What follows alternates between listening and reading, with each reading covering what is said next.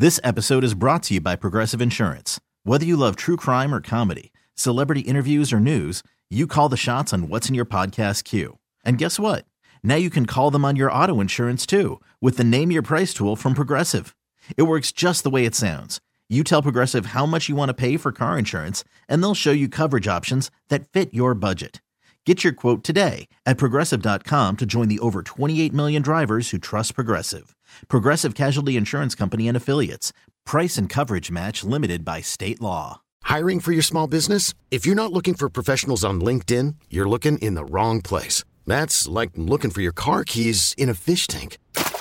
LinkedIn helps you hire professionals you can't find anywhere else, even those who aren't actively searching for a new job but might be open to the perfect role. In a given month, over 70% of LinkedIn users don't even visit other leading job sites. So start looking in the right place. With LinkedIn, you can hire professionals like a professional. Post your free job on linkedin.com slash recommend today. Third and final hour on a Tuesday afternoon where it's nice outside. I mean, it's nice as 75, but considering with all the snow that is uh, coming, oh goody, once again, it's not bad today. Tim Miller joined us before. I've uh, read Tim's work for a long time, watched his work. I think the guy's really good. He is smart. He is funny. Uh, and novel concept. He tells the truth. Tim, uh, longtime Republican, prominent positions, part of the McCain campaign in 08, press secretary for Jon Huntsman in 12, joined the Romney campaign once he won the nomination, was a part of Jeb Bush's campaign as a senior advisor in 2015. And then Tim observed Donald John Trump and started being a part of groups to point out the nonsense that Trump was a part of. Continues to do that. He's left the Republican Party, but he's prominent a number of places. I read his work, The Bulwark, a lot of good stuff with The Bulwark. You see him contributing on TV in a number of outlets including another very good show, uh, The Circus, inside the greatest political show on earth. And Tim is with us on the John Schuster Coldwell Banker Hotline. A lot of topics to discuss. Thank you so much for coming on, sir. Let's start with CPAC. You were there. I want to get you back and forth with Kari Lake at some point. But outside of DeSantis, the Republican big knockers were there. The main names were there, including the 45th president of the United States. From afar, Tim, it just didn't seem to have the juice. The crowds um, were down. Uh, Trump seemed tired, but the nonsense, the just uh, the biz- bizarre comments were still there. How did this CPAC compare with others? And what does this say about the next uh, 18 months as we look ahead to the campaign? Yeah, well, thank you for that uh, kind intro. I'm blushing out here. Um, uh, appreciate the kind words about, about my work, doing my best. Uh, look, CPAC was uh, interesting. I, I definitely think it's fair to say that it's lost some of its juice. Um, uh, there was my friend Rick Wilson compared it to you know one of these neutron stars that's that's shrinking. It's just as hot as ever, but the star is shrinking, the size of the star, yeah. and and I think that was an apt analogy. Um, uh, here's the the big question though is is that uh, was the crowd was the crowd size was the energy shrinking because people are ready to some of the MAGA some of the Republican base voters are ready to turn the channel off at the Trump show, or was it shrinking because kind of the whole party is CPAC now. And back when I was going with Jeb in 2016, it was the one big confab a year. And nowadays, you've got a million uh, things like this, and there are a lot of different opportunities. If you're a MAGA uh, activist and you want to go to an event, uh, it's not just the only one. And so, you know, maybe there's just a bunch of different channels that you can turn to. So I, I don't think we'll really know until we get into primary season next year just how tired Republican voters are of, of Trump and his antics. But but definitely in this one weekend, it didn't seem quite as raucous as it had in its glory days. Had a little bit of a Fat Elvis vibe. What did you think about DeSantis' decision to not go to hobnob with some of the more high rollers out um, yeah. in California? I think it made sense. Look, DeSantis is trying to position himself as the big fish that can challenge Trump. And so you don't want to go on stage and you know be one of the 20 different Miss Americas that are that are competing uh you know to be second chair to Donald Trump right um and so I think that he is you know, he launched his book last week he had his own platform for that for for a book launch he had a lot of opportunity to do media which he did so I think he sees himself as um you know maybe uh, offering a, a separate path from Trump rather than having to play second fiddle to him at CPAC, which he absolutely would have. He finished a distant second in the straw poll. So I, I don't know that there's much to look into that. I think that, that DeSantis is definitely planning on running. Eventually, he's going to have to go toe to toe with Trump. I think he's delaying that as long as possible uh, for some reasons that are obvious, and, um, and and you know we'll see how that shakes out. I want to ask you about uh, DeSantis and Pompeo excuse sure. me, in this way because Pompeo is going to run and DeSantis is going to run, and it's just a matter of time. Pompeo is becoming more prominent in his criticism of his former boss. Now, I know we had 16 individuals who challenged Trump, and at various times they were all confident that they could stand up to him, and they did. Trump won. I mean, he right. he beat them all. For me, I think there's something different about the confidence that DeSantis and Pompeo in particular have in their belief that they can expose Trump when they're on stage with him. Now, I can make the sports argument that Mike Tyson used to say all the time, yeah, everybody's got a plan until I punch him in the face. So maybe yeah. they all have a plan until Trump goes you know, one of his typical rants, and and they will. But do you think it's different for those two in particular, and how they feel, and how they feel they can expose Trump if it's a smaller group and they're a part of it? Yeah. Well, look, uh, anybody who has the cojones to go up and try to punch Trump in the face and see how he handles it, I'm for. So, you know, I, I think that that for too long Republicans have shied away from that. Um, and and and the only way to beat somebody is through them. I mean, I guess you can keep crossing your fingers and hoping yeah. he just dies or disappears, but it's been eight years now that strategy and it hadn't worked. So uh, if, if if if Pompeo wants to try that, I'm for it. Uh, I, personally, I'm skeptical that he's capable of that. I mean, he, he has stepped up his criticisms, but he doesn't really seem to say Trump's name. You know, it, it, they seem to be kind of weak punches to me. Um, and and I, and I think that DeSantis, or excuse me, that Pompeo is a man that's outside of his time a little bit. And I think that he's a a Bush era Republican, and, and I think the party is looking for a MAGA Trump era Republican. Um, so we'll see. I, I'm skeptical that, that he's going to be able to do it. DeSantis, on the other hand, is a MAGA Republican um, in spirit and in policy, uh, and so you know I think that he's got a good story to tell and and you can already see him kind of dipping his toe in the water about basically arguing that that you know he's a more effective person than Trump, and that you know Trump said mm-hmm. he was mm-hmm. MAGA, but he didn't build the wall, and he didn't do all the stuff he didn't do. Um, so can Trump can just now the question for DeSantis is can he do a toe to toe on stage? And I went to see him in Florida for the circus last week, and uh, you know the guy doesn't really have a ton of stage presence, and he's going up against an all-time apex predator who was on network TV. You know, uh, it's hard to compete with that uh, when you're a dorky Ivy League politician type, right? So uh, we'll see whether he's capable of that. I think DeSantis has a better is better positioned though than Pompeo. You know, if if he's up for it, um, you know, when the, when the bright lights are on. So let's stay with that part because I keep making that point to friends of mine who are just convinced that DeSantis is is is a, a Reaganite. And I'm like, calm down. Remind folks, we're talking to, to Tim Miller. You can follow Tim on uh, Twitter at Tim ODC. You can read him at the Bulwark. You see him on the circus. You can read his book, Why We Did It. I think that's such a great point on DeSantis. He's had a ton of success in Florida. And as a congressman, he was nondescript, and Trump did elevate him. Trump is right about that. But he's so controlling. His press secretary is, as you know, um, the most outspoken press secretary I've ever seen in my life, right? So they're just so picking and choosing.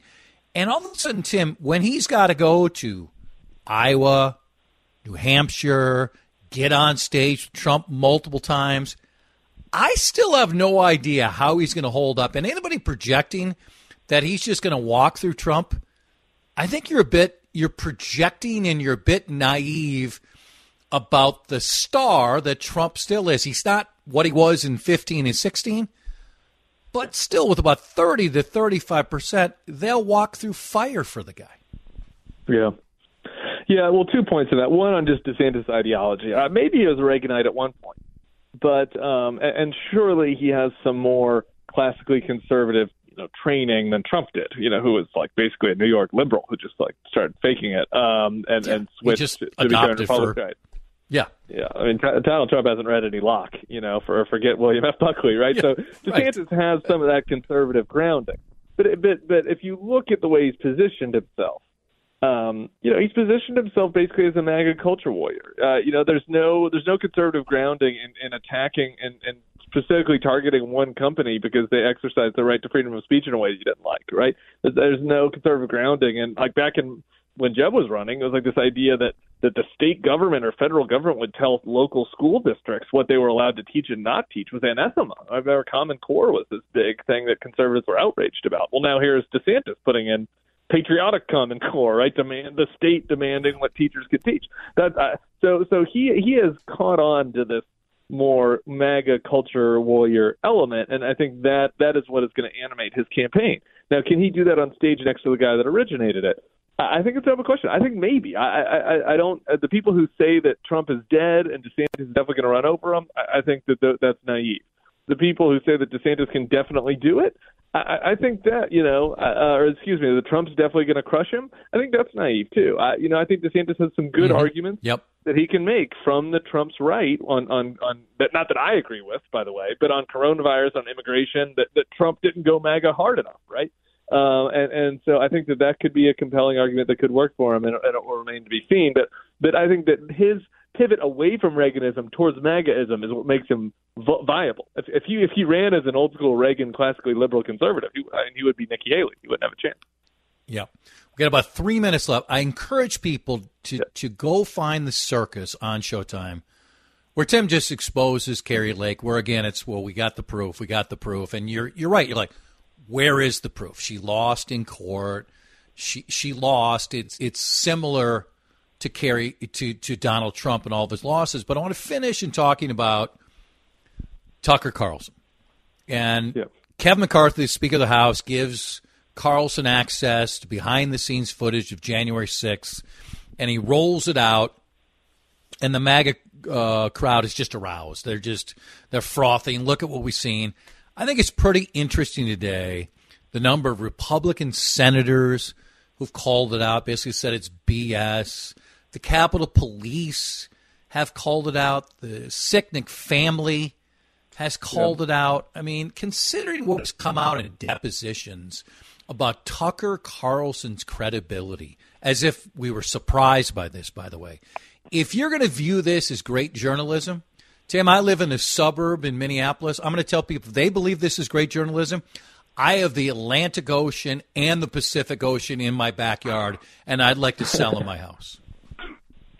Um, yeah, look, uh, it's morally and ethically repulsive to try to rewrite the history of January 6th. So, just on the merits, what Kevin McCarthy did is is just horrific. I feel for the Sicknick family and all these folks. Like, why? Why do we want to try to relitigate this? We all saw what happened. Okay, we all saw it. This is like right after the loss of the Confederacy, how you, they immediately started trying to you know rehabilitate what the war was really about, the lost cause. How we all know what January 6th was and what it was about. Yes. So, like, let's not insult our intelligence.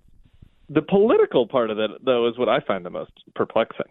Is that this is just a massive political loser for Kevin McCarthy? I mean, you're in suburban Minneapolis. but This is swing in swing America. We just Yeah, saw this in the right. midterms. Like, like a lot of folks wanted to vote for Republicans because they're upset with Democrats about crime and certain other issues. Mhm. But, Yeah, but, but they sure. looked at them and they're like, "You guys are crazy. You you guys have lost your mind. I, I can't vote Yes. for Kari Lake. I can't vote for people that were sympathetic with the people that stormed the Capitol or the people that are on the side of the Capitol stormers. So why would Kevin McCarthy, after experiencing that in the midterms, think, you know what, the right thing to do is let's relitigate January 6th again.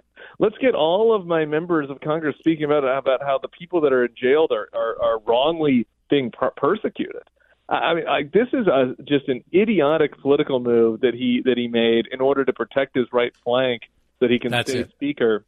And I think it's really going to harm harm uh, harm you know the party standing in, in the short term, for sure. Let's not forget part of what Kevin McCarthy said on January 6th itself. The violence, destruction, and chaos we saw today was unacceptable, undemocratic, and un American. And then he's trying to put out this sanitized version. That's what uh, happened. He was there. We know what happened. We don't need exactly. a we don't need a Tucker Carlson to try to spin a false history. Tim, great stuff. Thanks so much. We'll reach out again. Thanks, brother. Tim Miller, the Bulwark.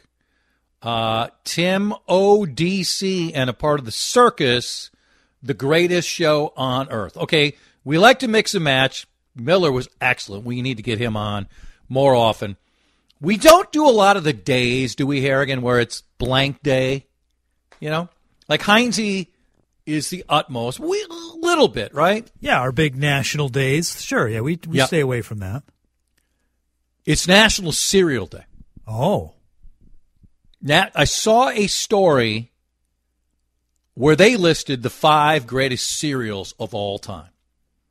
Give me the greatest cereal of all time, in your opinion. Dave Harrigan, I'll give it. I'll give you the list.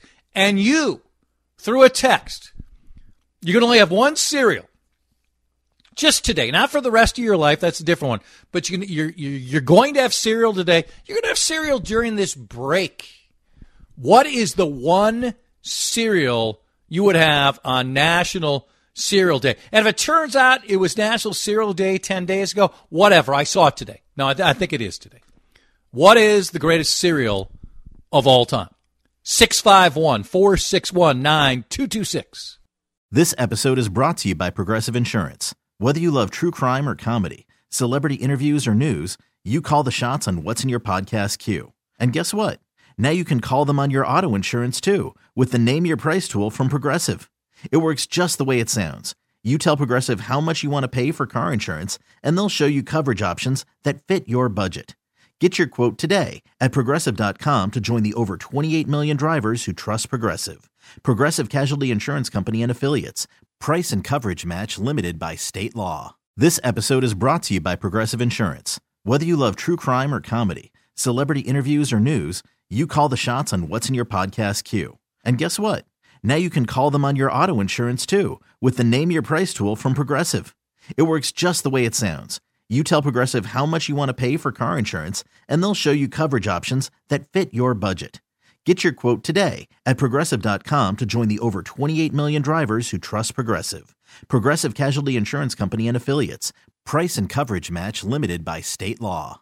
Audacy is giving you a chance to win a trip to London to see Taylor Swift at the Eras Tour. It's Tay in the UK. Hey, it's Taylor. Just download the free Audacy app, log in and listen to a participating station for a minimum of 60 minutes to get your daily entry. And you could win a chance to fly off to London with three friends and see Taylor. I can't wait to see you at the Eras Tour in London. For more, go to audacy.com slash Taylor. Tay in the UK. It's on the Audacy app. Thanks to Republic Records. This is a national contest.